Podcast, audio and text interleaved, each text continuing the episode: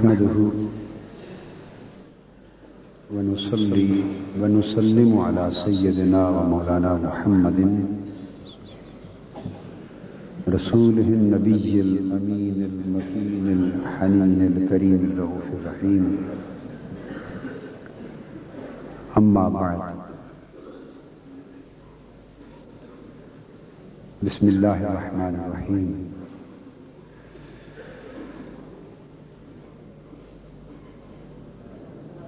معزز خواتین و حضرات۔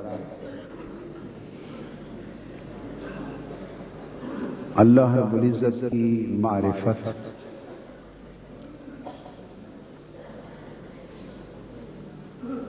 کے لیے دو چیزیں اشد ضروری۔ اور ان دو چیزوں سے ہی انسان کو نور توحید نصیب ہوتا ہے۔ وہ دو چیزیں جن سے انسان کو نور توحید نصیب ہوتا ہے اور اللہ کی معرفت نصیب ہوتی ہے۔ وہ ہیں محبت الہی اور خشیت الہی۔ اللہ کی معرفت، اس کی محبت اور اس کی خشیت دو چیزوں کے ذریعے سے نصیب ہوتی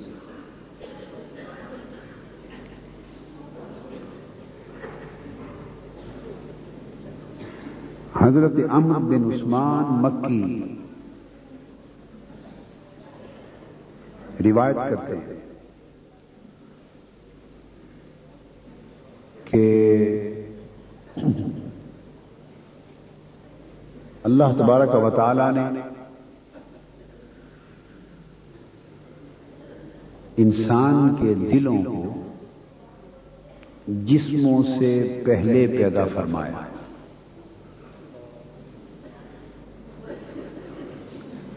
دل جسم سے پہلے پیدا کیے گئے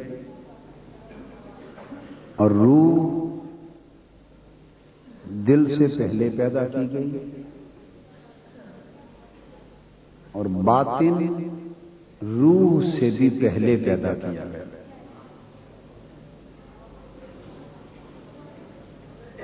جب اللہ تبارک و تعالی جس دل، روح اور باطن کو پیدا فرما چکا تو رب کائنات نے دل کو اپنے خاص محبت کے مقام میں رکھا۔ انسانی دلوں اپنی محبت کے مقام میں رکھا۔ اور انسانی روح کو خاص قربت کے مقام میں رکھا۔ اپنے قرب خاص کے مقام میں رکھا۔ اور انسان کے باطن کو روح سے بھی آگے، اپنے وصل یعنی ملاقات کے مقام پہ رکھا۔ چنانچہ اللہ رب العزت نے انسانوں کے دلوں پر ہم وقت اپنی محبت کی تجلی فرمائی اور روحوں پر اپنے قرب کی تجلی فرمائی۔ اور باطن پر اپنے وصال کی تجلی فرمائی۔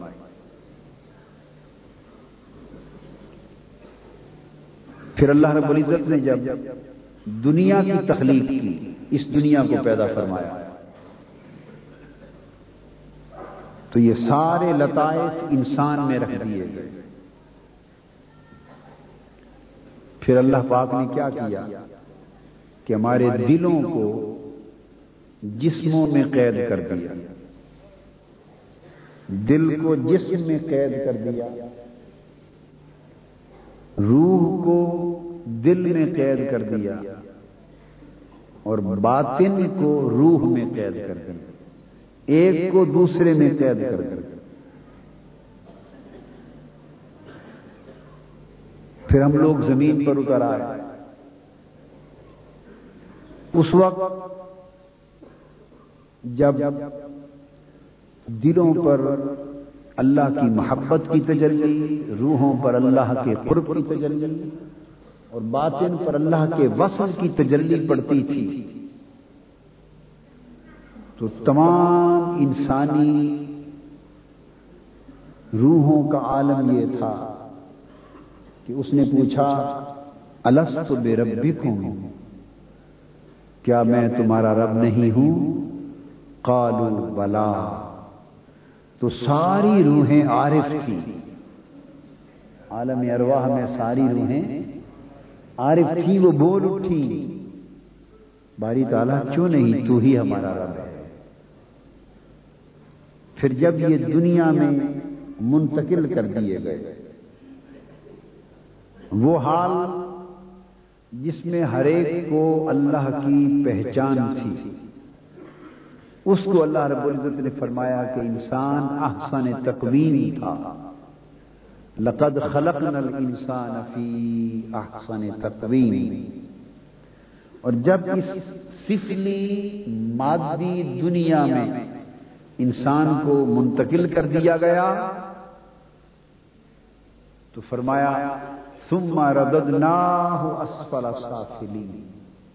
پھر اسے اسفل سافلین کی طرف لوٹا دیا۔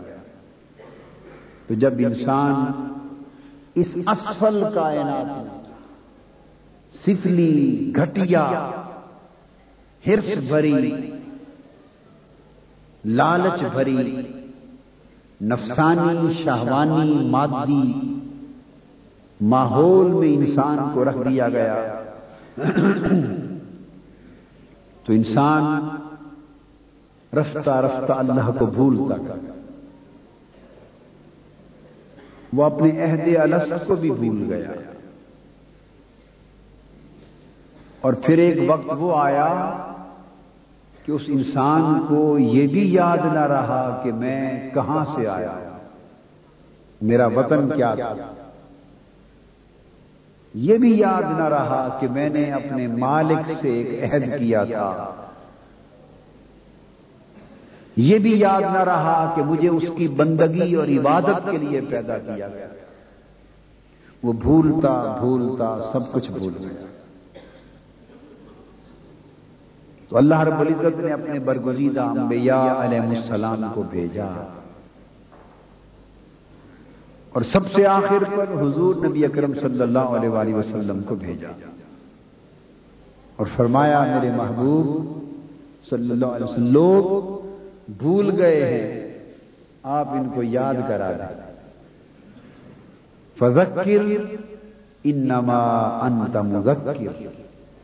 آپ انہیں یاد کرائیے۔ اے حبیب صلی اللہ علیہ وآلہ وسلم، بے شک آپ ہی تو یاد کرانے والے ہیں۔ آپ ہی تو یاد کرانے والے ہیں۔ آپ انہیں یاد کرا دیں۔ یہاں نہیں بتایا کہ کیا یاد کرا دیں وہی جو بھول گئے۔ وہ سبق الس وہ سبق ابدیت۔ وہ سبق محبت۔ وہ سبق معرفت۔ وہ خدا کی محبت کا سبق۔ خدا کی قربت کا حال۔ خدا کے وصل کی کیفیت۔ جس میں مدتوں تک انسان رہا تھا۔ فرمایا، یہ سب کچھ بھول گیا ہے۔ پیارے، آپ ان کو یاد کرا۔ سو حضور علیہ السلاط اسلام کی پیاری آواز پھر انسانوں کے کانوں میں گونجی۔ اور جن روحوں کو یاد آ گیا، وہ پکار اٹھی لبے اللہ جن روحوں کو یاد آ گیا، وہ پکار اٹھی ربنا اننا سمعنا منادیا ینادی للایمان ان آمنوا بربکم فآمنا. اے ہمارے رب، بے شک ہم نے ایک ندا دینے والے کی ندا سنی۔ ایک پکارنے والے کی پکار سنی۔ ایک یاد دہانی کرانے والے کی یاد دہانی سنی۔ وہ میٹھی میٹھی رس بھری درد بھری آواز جو مکہ کی وادی سے اٹھی۔ کبھی مکہ کی گلیوں میں سنائی دیتی تھی، کبھی طائف کے بازاروں میں سنائی دیتی تھی۔ کبھی وہ ہیرا کے غار میں گونجی، کبھی سور کے غار میں گونجی۔ کبھی مدینہ کی راہوں میں گونجی، کبھی بدر احد کے میدان میں گونجی۔ کبھی خندق کھودتے گونجی، کبھی طائف میں گونجی، کبھی ہونے میں مولا ربنا سمعنا سمعنا۔ ایک آواز تھی، ندا دینے والے منادی کی ہم نے سنی۔ اور وہ ندا دینے والا کیا فرما رہا تھا؟ ان آمنو بربکم۔ ارے مالا آلہ کو چھوڑ کر سفلی دنیا میں آ جانے والوں تم بھول گئے؟ رب سے عہد الگ کر کے یہاں آ جانے والوں اس سے کیے ہوئے محبت کے عہد و پیمان بھول گئے؟ اس سے بندگی کا وعدہ کر کے اس دنیا میں بندگی نبھانے کے لیے آنے والوں اس کا رب ہونا بھی بھول گئے، اپنا بندہ ہونا بھی بھول انام رب لوٹ آؤ اپنے رب کی طرف۔ رب کو مان لو، اسے پہچان لو۔ تو جنہیں یاد آ گیا، وہ بول اٹھی، آمنا، ہمارے رب ہم ایمان لے آیا ہم مان گئے۔ جنہیں یاد آ گیا، وہ مان گئے۔ اور جو مان گئے، وہ رو پڑے۔ رو پڑے۔ اور گر گڑا کے عرض کرنے لگے رب بنا فگ پھر لنا ظلو بنا وکف پھر انا سی الابرار. ہے ہمارے رب، ہمیں معاف کر دے۔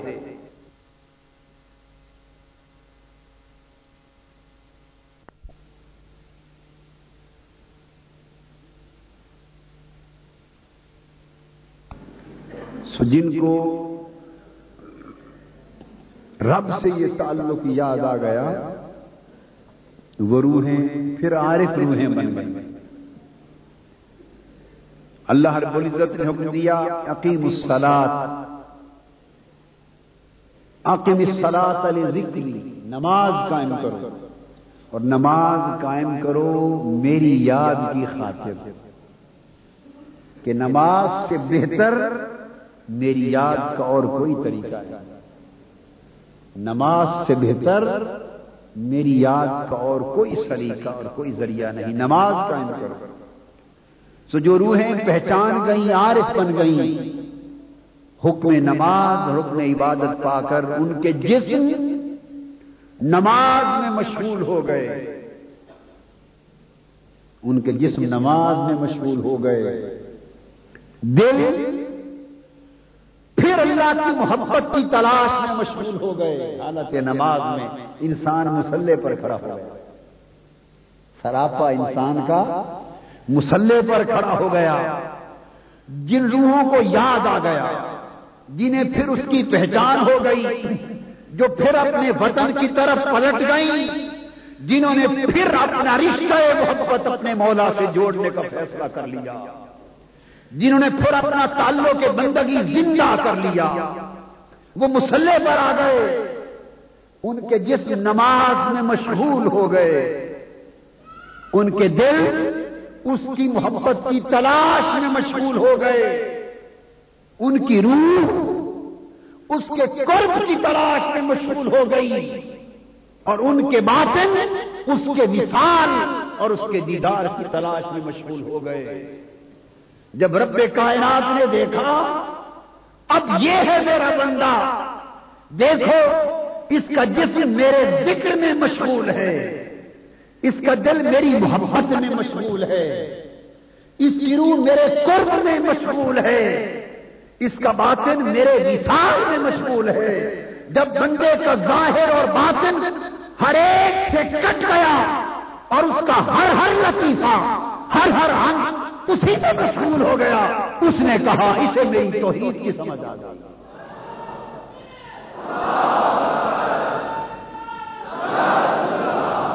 تو توحید یہ ہوئی کہ جس کا ظاہر و باطن ہر غیر سے کٹ کے اسی میں مشغول ہو گیا۔ جس کا جسم اس کی نماز اور عبادت میں لگ گیا ہے۔ جس کا دل اس کی محبت میں لگ گیا ہے۔ جس کی روح اس کی قربت میں لگ گئی ہے، جس کا باطن اس کے مثال میں لگ گیا ہے۔ نہ اس کے لطیفہ ظاہر کو غیر سے غرض رہی، نہ لطیفہ نفس کو غیر سے غرض رہی، نہ لطیفہ قلب کو غیر سے غرض رہی، نہ لطیفہ روح کو غیر سے غرض رہی، نہ لطیفہ سر کو غرض رہی، نہ خفی کو غرض رہی، نہ اخبا کو غرض رہی۔ جسم بھی اسی سمت ہے جسم کا رخ اس کے کعبے کی طرف ہے۔ دل کا رخ کعبے کے رب کی طرف ہے۔ جس کا ظاہر و باطن، ہر شے اللہ کی یاد، اللہ کی طلب، اللہ کی محبت، اللہ کی قربت، اللہ کی طاعت اور اللہ کی معرفت، ہر ہر شے اللہ کی معرفت کی طرف چل پڑی، تو وہ بندہ توحید کے سفر پہ چل چلا توحید کے عاشقوں نے کہا، یہ توحید ہے۔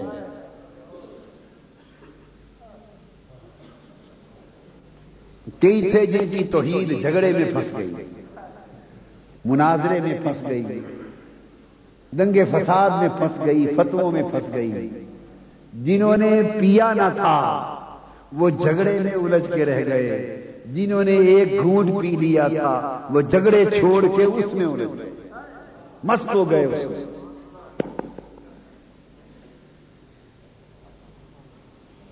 تو توحید کا آغاز محبت سے ہوا۔ جب اس کی محبت دوبارہ دلوں میں گھر ہو گئی تو عاشقوں نے کہا، عارفوں نے کہا، یہ کوئی نئی محبت نہیں ہے۔ کیونکہ انہیں یاد آ گیا۔ پہلے جو بھولے ہوئے تھے، انہیں خبر نہ تھی۔ جب یاد آ گیا تھا اور پھر وہ تڑپے، پھر ان کے جسموں نے بستروں کو چھوڑ دیا۔ جب یاد آ گیا، جب یاد آ گیا، پھر ایک آگ لگ گئی۔ پھر انہوں نے بستروں کو چھوڑ دیا۔ جب وہ رات کی تنہائیوں میں بستر چھوڑ کر کھڑے ہو گئے، اوپر سے آواز آئی تتا جافا جنوب من المزاج دیکھو، یہ میرے بندے بستروں سے پہلوؤں کو جدا کر کے میرے لیے کھڑے جنہیں یاد آ گئی، پھر وہ دست بستہ اپنے مولا کے در پہ سراپا قیام بن کے کھڑے ہو گئے۔ سراپا سجود بن کے گر گئے۔ جب ان کے جسموں کو اس نے سراپا قیام و سجود بن کے کبھی کھڑے ہوتا، کبھی گڑ گڑاتے لیٹتے دیکھا پھر وہ بولا، یبیتون لربہم سجدا و قیاما۔ یہ میرے بندے رات میرے حضور قیام کرنے اور سجدوں میں گزار رہے ہیں۔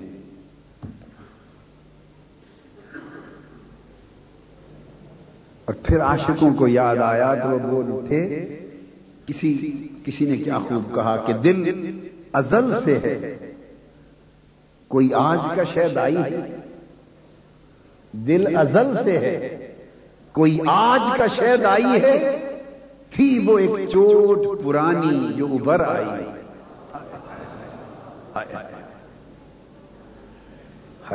تھی وہ ایک چوٹ پرانی کہیے نا تھی وہ ایک چوٹ پرانی جو ابھر آئی ہے۔ اب وہ محبت انہیں دیوانہ مار لیے تھے۔ انہیں چین سے سونے نہیں دیتے انہیں چین سے بیٹھنے نہیں دیتے۔ ایک ہر وقت ایک کیفیت ہے، ایک لگن ہے، ایک آگ ہے۔ شیفتا نے کہا، شاید اسی کا نام محبت ہے شیفتا ایک آگ سی ہے سینے کے اندر لگی۔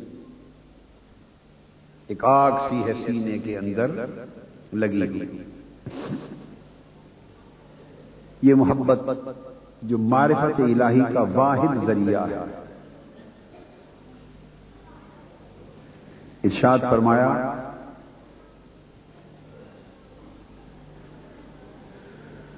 سیدنا عیسیٰ علیہ السلام،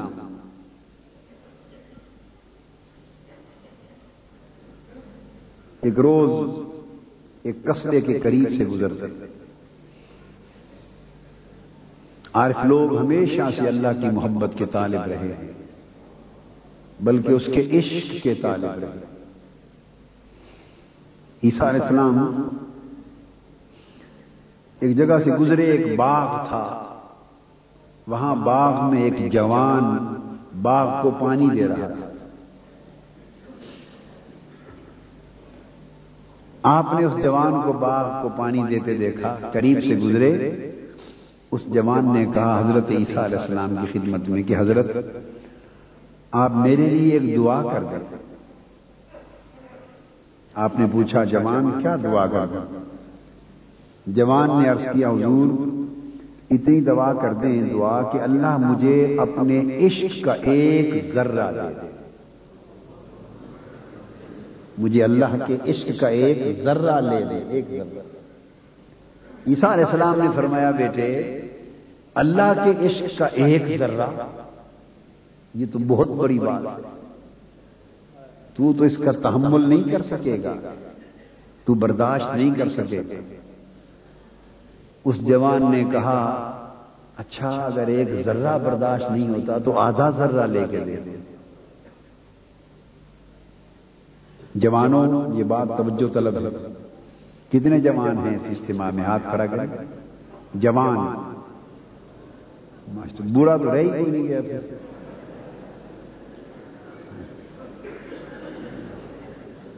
ماشاء اللہ ماشاء اللہ یہ بات توجہ طلب ہے جوانوں کے لیے خاص ہے تو عرض کیا حضور پھر آدھا ذرہ عشق الہی کا لے کے دے دیں آپ نے ہاتھ اٹھا لیے دعا کی کہ مولا اس جوان کو اپنے عشق کا آدھا ذرہ دے دے پیغمبر کی دعا تھی قبول ہو گئی، چلے ایک زمانہ گزر گیا۔ ایک عرصے کے بعد آپ پھر اسی راہ سے آپ کا گزر ہوا۔ آپ کو خیال آیا کہ اس جوان کا حال تو دیکھیں جس کو عشق الہی کا آدھا ذرہ لے کے دیا۔ اس کا حال تو دیکھیں کیا بنا۔ اس کے گاؤں والوں سے پوچھا، انہوں نے کہا کہ وہ جب سے آپ نے دعا کی تھی، وہ تو دیوانہ ہو کر جنگلوں میں بات پلٹ کر نہیں آیا آپ اس کی تلاش میں نکل پڑے۔ تلاش کرتے کرتے آپ نے اس جوان کو پایا۔ وہ ایک چٹان پر کھڑا تھا۔ اور آسمان کی طرف کھلی آنکھوں کے ساتھ تکتا جا رہا۔ اور اسے دائیں بائیں کا کوئی ہوش نہ تھا۔ عیسیٰ علیہ السلام قریب آئے، آپ نے اس کو سلام کیا۔ اس جوان نے آواز بھی نہیں سنی۔ سلام کا جواب بھی نہیں دیا۔ آپ نے پھر فرمایا جوان، میں عیسیٰ ہوں۔ حضرت عیسیٰ علیہ السلام، جس نے تیرے لیے دعا کی تھی۔ اس عشق کے آدھے ذرے۔ اس نے وہ بھی نہیں سنا۔ اس کو پتہ بھی نہیں چلا کہ کون کھڑا ہے اور کون کیا ہے۔ آپ کو تعجب ہوا۔ تو اللہ رب العزت نے وہی کی۔ حضرت عیسیٰ علیہ السلام اور فرمایا کہ عیسیٰ، جس کے دل میں میرے عشق کا اور میری محبت کا آدھا ذرہ آ گیا ہے، وہ کسی اور کی بات کیا سنے گا؟ اور کسی اور کو کیسے پہچانے گا؟ عیسا مجھے اپنی عزت کی قسم یہ تو آواز سنانا چاہتے ہو۔ اگر سر سے پاؤں تک اس جوان کو آری سے چیر دو تو اس کو تب بھی خبر نہ کیونکہ اب یہ میرے عشق کے ساتھ زندہ ہے۔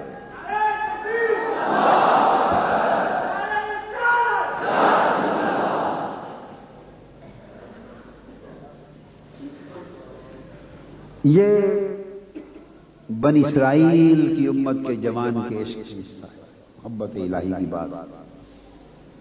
ادھر حضرت فضیل بن ایاز رحمت اللہ علیہ فرماتے ہیں، حضرت فضیل بن ایاز فرماتے ہیں کہ حج کا موقع ہے۔ میں نے طواف کے دوران ایک جوان کو دیکھا۔ دوران طواف۔ اور غالباً یہ حضور داتا گنج بخش علی حجویری رضی اللہ تعالی عنہ نے بیان فرمایا، کشف الماجوج فرماتی جوان کو دیکھا، وہ کعبہ اللہ کے پاس کھڑا ہے۔ سر جھکائے۔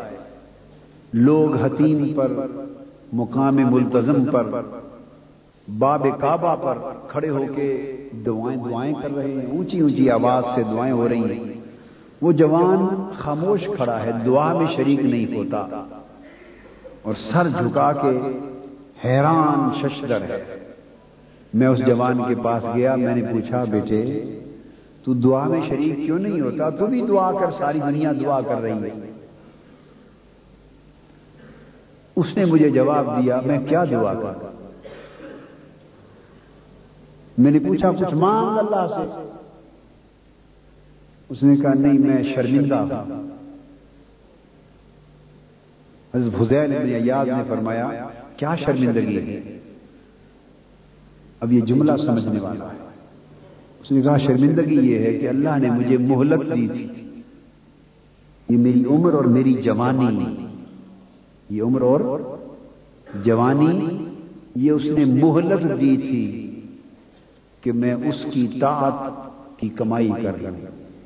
مگر میں یہ مہلت ضائع کر بیٹھا۔ یہ مہلت ضائع کر بیٹھا۔ وقت ضائع کر بیٹھا۔ اب اس کے ضائع چلے جانے پر شرمندہ ہوں، کیا دعا مانگا آپ نے فرمایا، بیٹے، اس وحشت سے نکل۔ اور پھر بھی ہاتھ اٹھا، اللہ کے حضور دعا کر۔ بہت سے لوگ ہیں، اللہ کے سامنے گڑ گڑا رہے ہیں۔ ان کی دعاؤں کی سب کی اللہ تجھ پہ کرم کر دے۔ گا حضرت فضیل بن یاد رحمت اللہ علیہ فرماتے ہیں کہ میرے کہنے پر اس جوان نے ہاتھ اٹھائے اور قبل اس کے کہ اللہ یہ کہتا، اس کی لفظ اللہ کا نام لیا، ایک چیخ نکلی، گر کے تڑپا، اس کی روح کفس سے ان سری سے پرواز کر گئی۔ اللہ کا نام لیتے ہی روح کفس سے ان سری سے پرواز کر گئی۔ حضرت امام زین العابدین رضی اللہ تعالی عنہ. حج کے لیے آتے. سواری پہ سوار ہوئے. اور لبیک کا کلمہ زبان سے ادا نہیں فرماتے خاموش. سراپا حیرت بن کے بیٹھے. لوگوں نے عرض کیا، حضور، امام علی مقام، حج کا موقع ہے.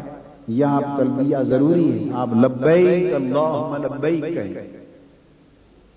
فرمانے لگے، لبیک اللہ لبیک کا معنی ہے حاضر ہوں مولا، میں حاضر ہوں۔ فرمانے لگے، میں یہ اس لیے نہیں کہتا، ڈرتا ہوں کہ کہیں لبیک کہوں تو آگے سے جواب نہ آ جائے کہ لا لبیک۔ میں کہوں حاضر ہوں تو کہیں یہ جواب نہ آ جائے کہ تمہاری حاضری قبول نہیں۔ اس ڈر کے مارے لبیک کہنے کی ضرورت نہیں ہو رہی۔ غلاموں نے عرض کیا، حضور پھر بھی کہنا تو پڑے گا۔ حج کا معاملہ ہے۔ آپ نے ہمت پیدا کی۔ اور زبان مبارک سے کلمہ کہا، لبیک۔ ایک مرتبہ کلمہ لبیک نکلا، بے ہوش ہو کر نیچے گر گئے اور حج کے جملہ ایام گزر جانے تک ہوش میں نہیں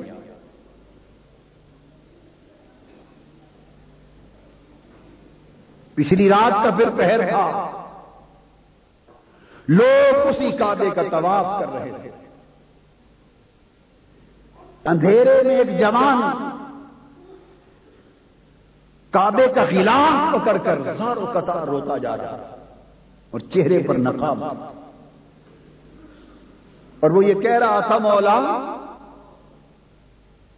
تیری ساری کائنات اتنی مخلوق نہیں جتنے میرے گناہ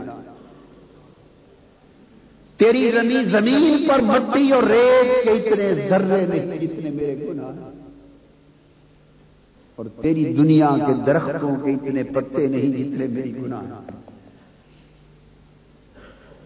کائنات میں ہر شہر سے میرے گناہ بڑھ کر ہیں۔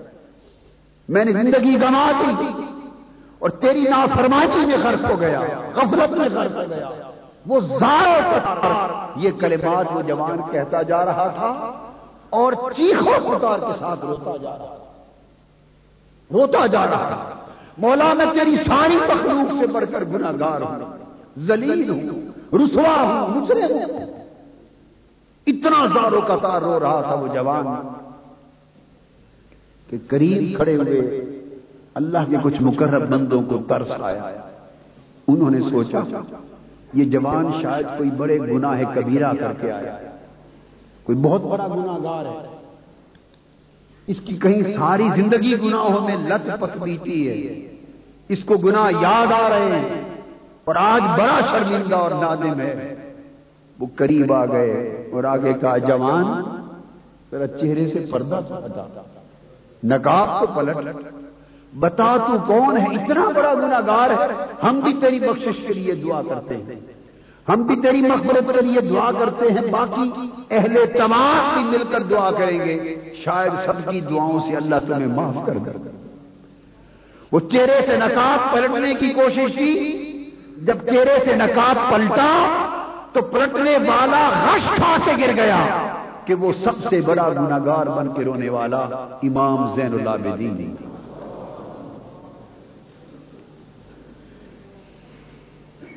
محبت اور خشیت کی ملی جلی کیفیت بندے کو اللہ کی معرفت عطا کرتی، اللہ کے قریب کرتی۔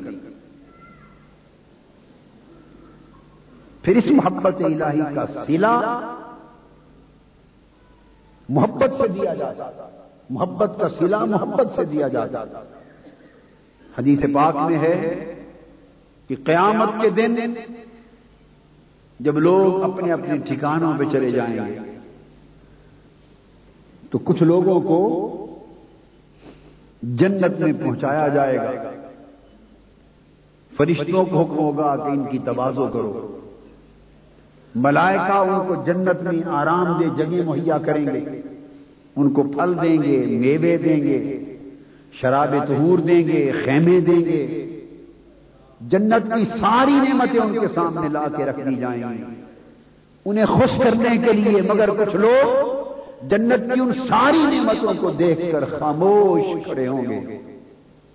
ان کی آنکھوں میں ایک سوال ہوگا۔ چپ چاپ خاموش کھڑے ہوں گے۔ ملائکہ حیران ہوں گے۔ یہ کون جنتی ہیں؟ انہیں نہ ہوروں سے مل کر خوشی ہے، نہ قصور دیکھ کر خوشی ہے، نہ جنت کے باغات و محلات دیکھ کر خوشی ہے، نہ جنت کے چشمے، پھل اور میوے دیکھ کر خوشی ہے۔ ساری نعمتیں فراوا ان کے ارد گرد ہیں۔ مگر یہ جنت اور جنت کی ساری نعمتوں سے لا تعلق ہو کر سراپا سوال اور حیرت بن کے کھڑے ہیں۔ یہ کیسے جنتی ہیں؟ وہ کہیں گے جنتیوں تم کیا چاہتے ہو؟ اللہ پاک فرمائیں گے۔ میرے بندو، کیا چاہتے ہو؟ اس وقت بولیں گے، مولا، تیری جنت کی حوروں کی خیر، قصور کی خیر، تیرے جنت کے باغات و محلات کی خیر، تیری جنت کی نعمتوں کی خیر۔ مگر ہم نے اپنی راتوں کی نیند ان حوروں کے لیے نہیں چھوڑی۔ ہم نے اپنے پہلو اپنے بستروں سے جدا کیے تھے عمر بھر جنت کے میووں اور پھلوں کے لیے نہیں مولا، تو نے ہم سے ایک وعدہ کیا تھا۔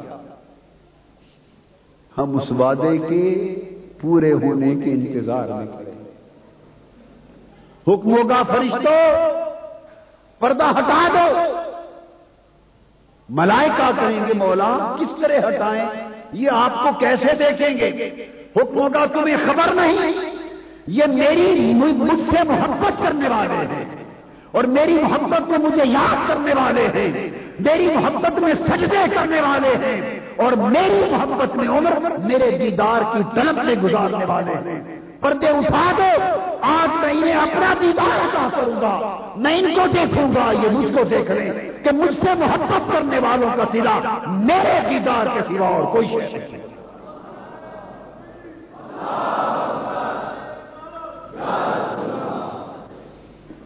انہیں اللہ کا دیدار عطا کیا جائے۔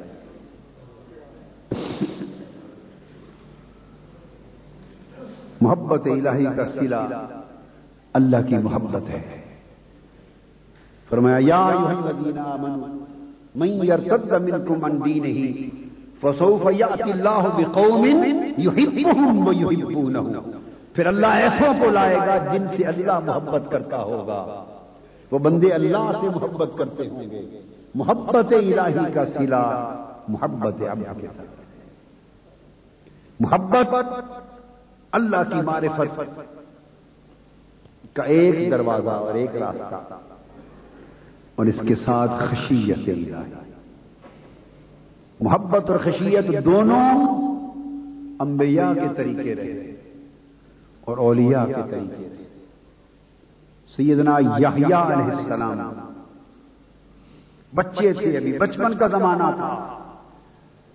خوف و خشیت الہی کا عالم یہ تھا کہ بچپن میں نومری کی معصومیت میں جنگلوں میں چلے جاتے، پہاڑوں کی غاروں میں چلے جاتے سجدریز ہوتے گڑ گڑاتے روتے، اور کئی کئی دن اللہ کی خشیت میں کھانا پینا یاد آ رہتا۔ ایک مرتبہ اسی طرح ایک وقت گزر گیا تھا، کسی پہاڑ کی غار میں جا کر سجدریز ہوتے اور روتے ہوئے، آپ کی والدہ ماجدہ حضرت یحییٰ علیہ السلام کی۔ آپ کی تلاش میں نکلی۔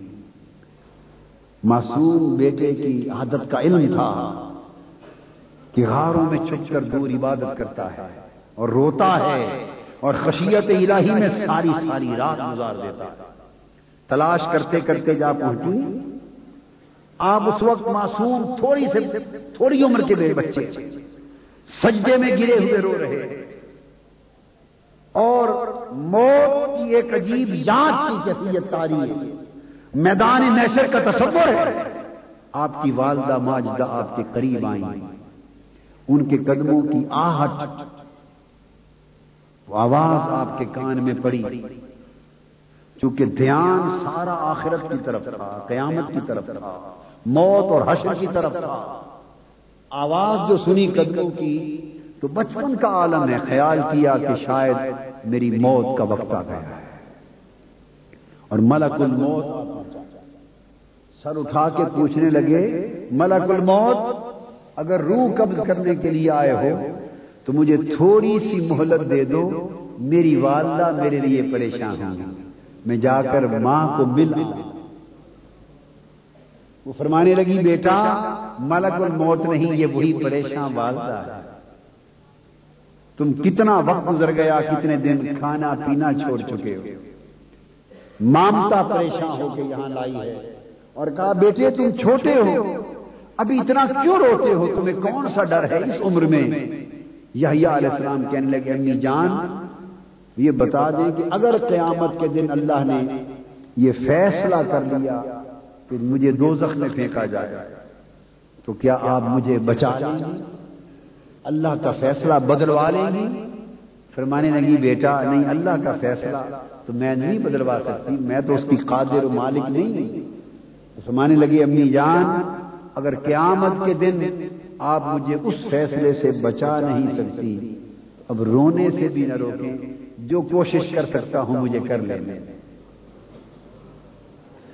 انبیاء علیہ السلام جو معصوم ہیں جو اپنی امتوں کی بخشش کا ذریعہ ہے، جن کو اللہ پاک نے امر شفاعت عطا فرمایا ہے۔ انبیاء تو انبیاء، جن کے غلاموں نے امتوں کی بخشش کروانا ہے ان کی اپنی خشیت کا یہ آرام ہے۔ حضرت عمر بن عبد العزیز رضی اللہ تعالی عنہ، جن کے تقوی اور طہارت کا یہ عالم کہ لوگ انہیں بھی خلیفہ راشد کہتے ہیں۔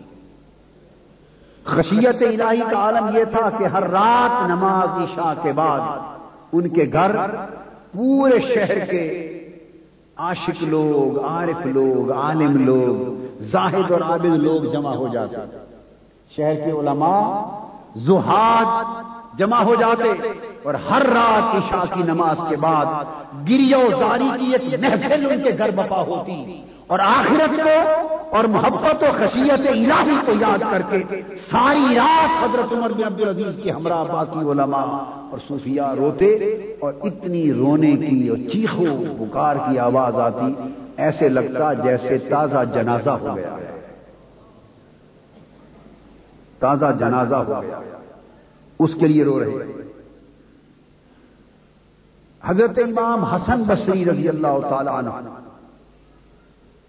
وہ اپنے اصحاب کو، اپنے اہل مجلس کو تلامزہ کو، تابعین اور تبا تابعین کو، اس دور کے زاہدوں اور عابدوں کو فرمایا کرتے تھے کہ لوگوں صحابہ کرام کا عشق الہی میں، محبت الہی میں، خشیت الہی میں، تعلق باللہ میں اور اللہ کی بندگی کا حق ادا کرنے میں، اللہ کی محبت میں صحابہ کرام کا حال یہ ہو چکا تھا۔ کہ اگر تم انہیں اپنی آنکھوں سے دیکھ لیتے، تو تم صحابہ کرام کو دیوانہ اور تمہارا حال غفلت اللہ سے دوری یہ ہو چکا ہے کہ اگر وہ تمہیں دیکھ لیتے، تو مسلمان لوگوں، یہ حال ہے ان لوگوں کا کہ جن کی ساری زندگی الہی بسر ہوتی۔ ہے جن کی پوری زندگی کا ایک ایک لمحہ عبادت الہی سے معمول ہوتا۔ ہمارا حال کیا؟ ہے ایک روز حضرت امام حسن بصری رضی اللہ تعالیٰ عنہ گزر رہے ہیں۔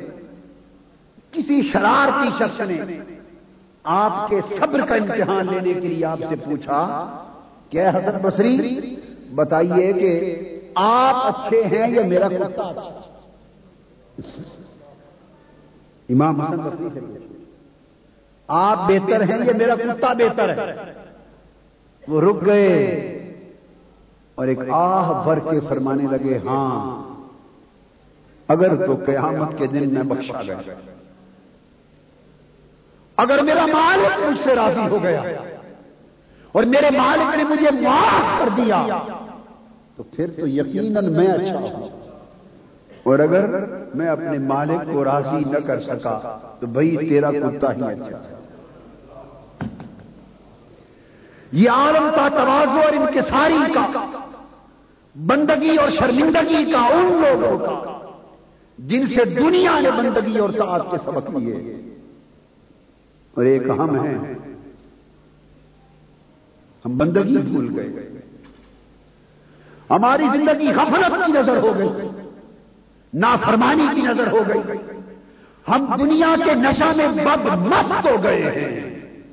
پھر تو ہوا سے دنیا میں خرچ ہو گئے ہیں۔ اس سفلی دنیا کی طلب نے ہمیں برباد کر دیا ہے۔ حیوانوں سے بھی بدتر کر دیا ہے۔ نہ اللہ کی طاقت یاد رہی، نہ اس کی عبادت یاد رہی۔ نہ آقا علیہ السلام کی نسبت غلامی یاد رہی، نہ حضور کی محبت و اتباع یاد رہی۔ ہم نے دنیا کو اپنا قبلہ بنا لیا۔ حضرت بابا فرید الدین گنج شکر رحمت اللہ تعالی علیہ اسرار الاولیاء میں بیان فرماتے ہیں۔ ایک ولی تھا، جوان تھا، شب زندہ دار تھا، بڑا متقی اور پرہیزگار تھا۔ اس کی زندگی کا ایک ایک لمحہ اللہ کی طاعت اور عبادت میں بسر ہوا۔ سائم الدار، قائم اللیل۔ جب رات کا اندھیرا چھا جاتا، وہ اپنے کمرے کے اندر جا کر اس نے ایک رسی لڑکا رکھی تھی چھت کے وہ اپنے گلے میں لپیٹ لیتا اور پھر قیام کے لیے کھڑا ہو جاتا۔ اور ابتدائے شب سے آخر شب تک خدا کے حضور عبادت میں کھڑا رہتا۔ رسی اس لیے کہ کہیں نیند کا ٹھوکا نہ آ جائے۔ موت کا وقت آ گیا۔ مثال کے قریب اس جوان نے اپنی والدہ کو نصیحت وسیعت کامی جان، میری تین درخواستیں ہیں آپ سے قبول فرما پوچھا، بیٹا، کیا؟ آج کی امی جان پہلی درخواست تو یہ ہے کہ جب میری موت واقع ہو جائے تو میرے گلے میں رسی ڈال اور گھر کے سہن میں چاروں اطراف میری لاش کو گسیٹنا اور گسیٹ کر ساتھ یہ کہنا کہ جو لوگ اللہ کی طاعت اور عبادت سے بھاگ کر نافرمان ہو جاتے ہیں، ان کا حشر انجام یہ ہوتا میری لاش کھینچنا اور کہنا اللہ کی نافرمانی کرنے والوں کا حشر یہ ہوتا ہے۔ دوسری درخواست یہ کہ میرا جنازہ رات کے اندھیرے میں اٹھائیں۔ کہ لوگ میرا چہرہ دیکھنے کے لیے آئیں گے اور معلوم نہیں وہ دیکھا جانے کے قابل ہوگا یا تیسرا یہ کہ جب مجھے دفن کر لیں تو کچھ دیر میری قبر پہ کھڑے رہیں۔ آپ نیک ہیں۔ جب عذاب والے فرشتے مجھے عذاب دینے کے لیے آئیں تو شاید آپ کے قدموں کے دفیل معافی ہو جائے۔ یہ درخواست۔ یہ ہے خشیت الہی۔ اس کے بعد جب روح کفس انسلی سے پرواز کر گئی، تو ماں نے محض تعمیل ارشاد کے لیے ایک ہلکی سی رسی بس گلے میں ڈالی تاکہ میں بیٹے کی اس خواہش کو پورا کر دوں۔ ابھی وہ دھاگا سا گلے میں ڈالا ہی تھا کہ آواز آئی۔ بار گہے لوہیت سے ندائے غیب آئی۔ فرمایا کہ خاتون اس کے گلے سے رسی نکال لے، یہ تو خدا کا دوست تھا۔ یہ خدا کا حبیب تھا۔ اور خدا کے دوستوں کی شان بڑی اونچی ہوتی۔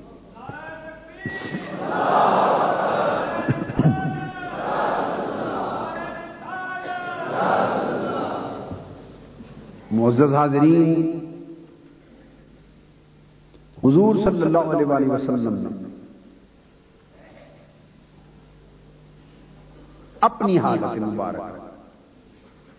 جو اپنے عمل سے امت کو دکھائی اور بتائی۔ محبت الہی اور خشیت الہی۔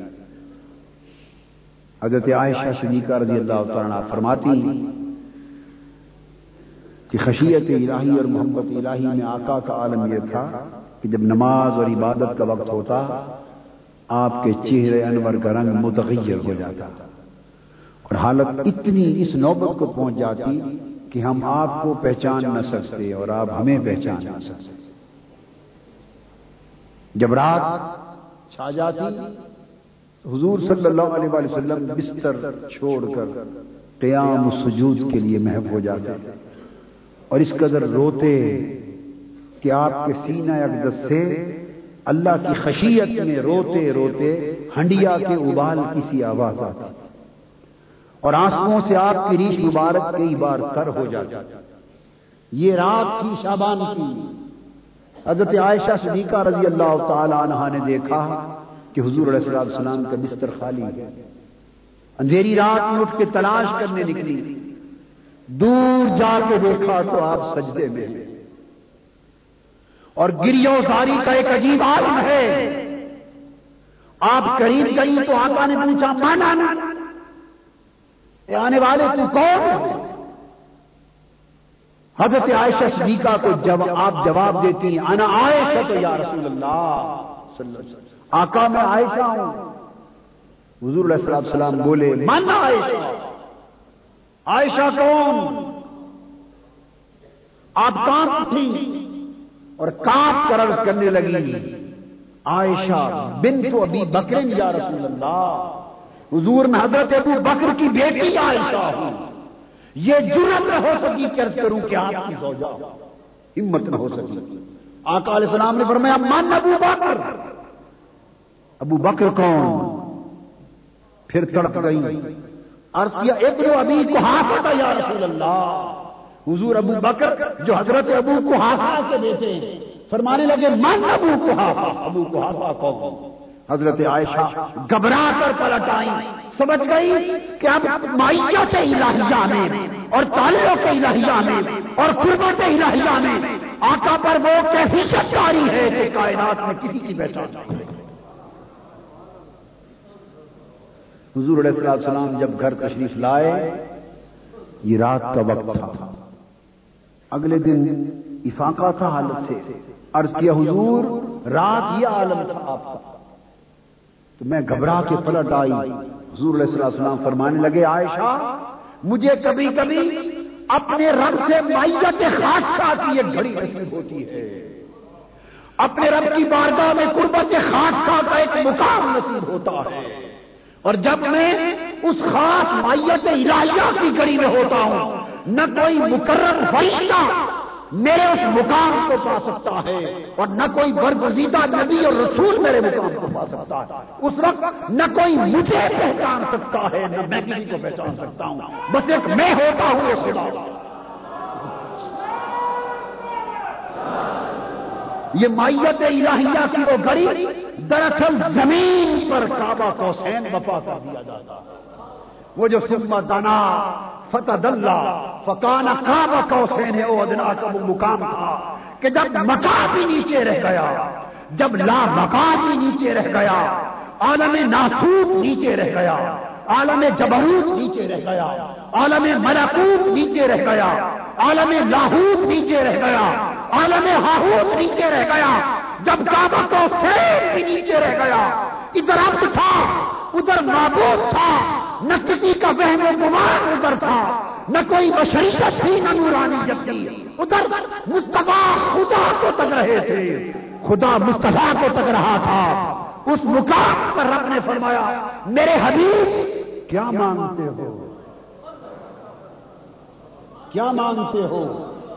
میت الہیہ میں یہ وہ گڑی تھی کہ کوئی اور ہوتا تو صرف ایک شے مانگتا۔ کوئی اور ہوتا تو صرف ایک ہی شے مانگتا۔ اور وہ یہ کہتا، مولا، اپنے اتنا قریب کیا ہے، اب پلٹ کر نہ بھیج۔ اب واپس دنیا میں نہ بھیج۔ اب دنیا کے اس مادی ماحول کو نہ بھیج۔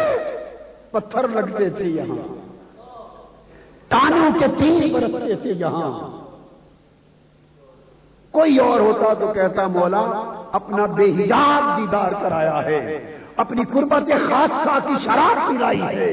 اپنا اپنا جمال اور رخ زیبا اور حسن لازوال دکھایا ہے مولا۔ اس کا بکوسے نے او ادنا کی گود میں بٹھا کر اب واپس نہ دے کوئی اور ہوتا تو یوں عرض کرتا، مگر اللہ نے پوچھا، محبوب، یہاں آ کر کیا مانگتے ہو؟ عرض کی حضور، اپنی امت کی بخشش مانگتا۔ امت کی بخشش مانگتا اس امت کے لیے واپس دے، امت کی سلامتی مانگتا۔ وہاں سے امت کی سلامتی کی خاطر حضور پلٹ آئے۔ پلٹ آئے۔ تو رب نے کرم یہ کیا کہ محبوب، تو امت کی خاطر زمین پر واپس جا رہا ہے۔ اس قرب کو چھوڑ کر زمین پر جا رہا ہے۔ جا محبوب، تمہیں امت کی سلامتی بھی دیتے ہیں اور زمین پر تجھے کعبہ کو سین دیتے ہیں۔ اب تو جہاں جائے گا، محبوب جب تیری طبیعت کا ہوگی، تو پھر نماز میں آنا۔ اللہ اکبر کرنا۔ مسلح پر ادھر نماز، قیام اور سجود میں تیرا سر سجدے میں ہوگا۔ ہر سجدہ تیرا پھر کعبہ کو سین بن جائے گا۔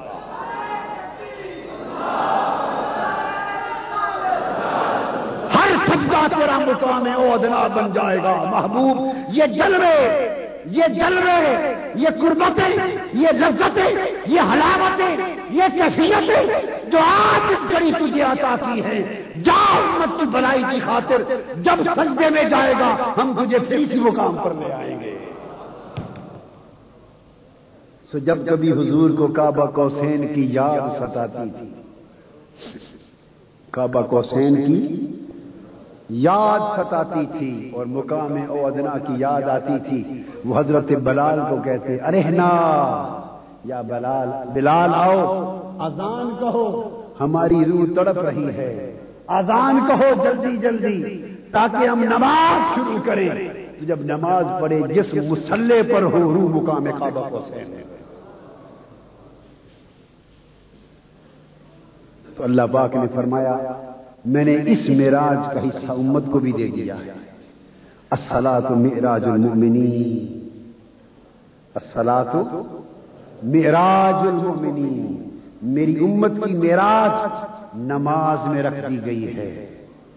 اگر لوگوں، تم بھی قربت الہیہ کا لطف پانا چاہو، تم بھی مائیت الہیہ کا کیف پانا چاہو، تم بھی اس کی بارگاہ قرب میں پہنچ کر اس کی اس کی عنایتوں کی لذت اور حلاوت اور چاشنی دیکھنا چاہو تو نماز ہے خشیت اور محبت کی کیفیت میں، خشیت اور محبت کے حال میں اس نماز میں چلے جایا کرو، تمہیں بھی میراج کے کچھ انوار مل جائیں گے۔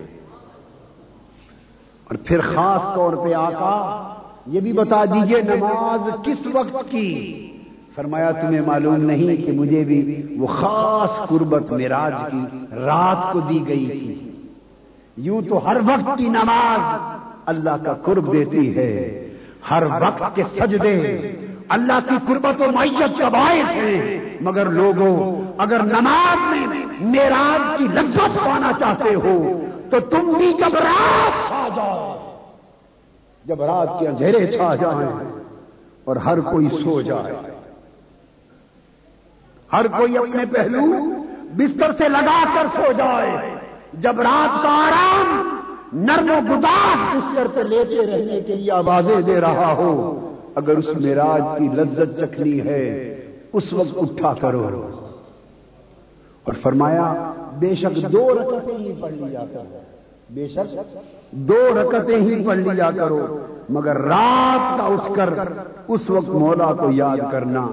تمہیں لذت میراج سے آشنا کر دے گا۔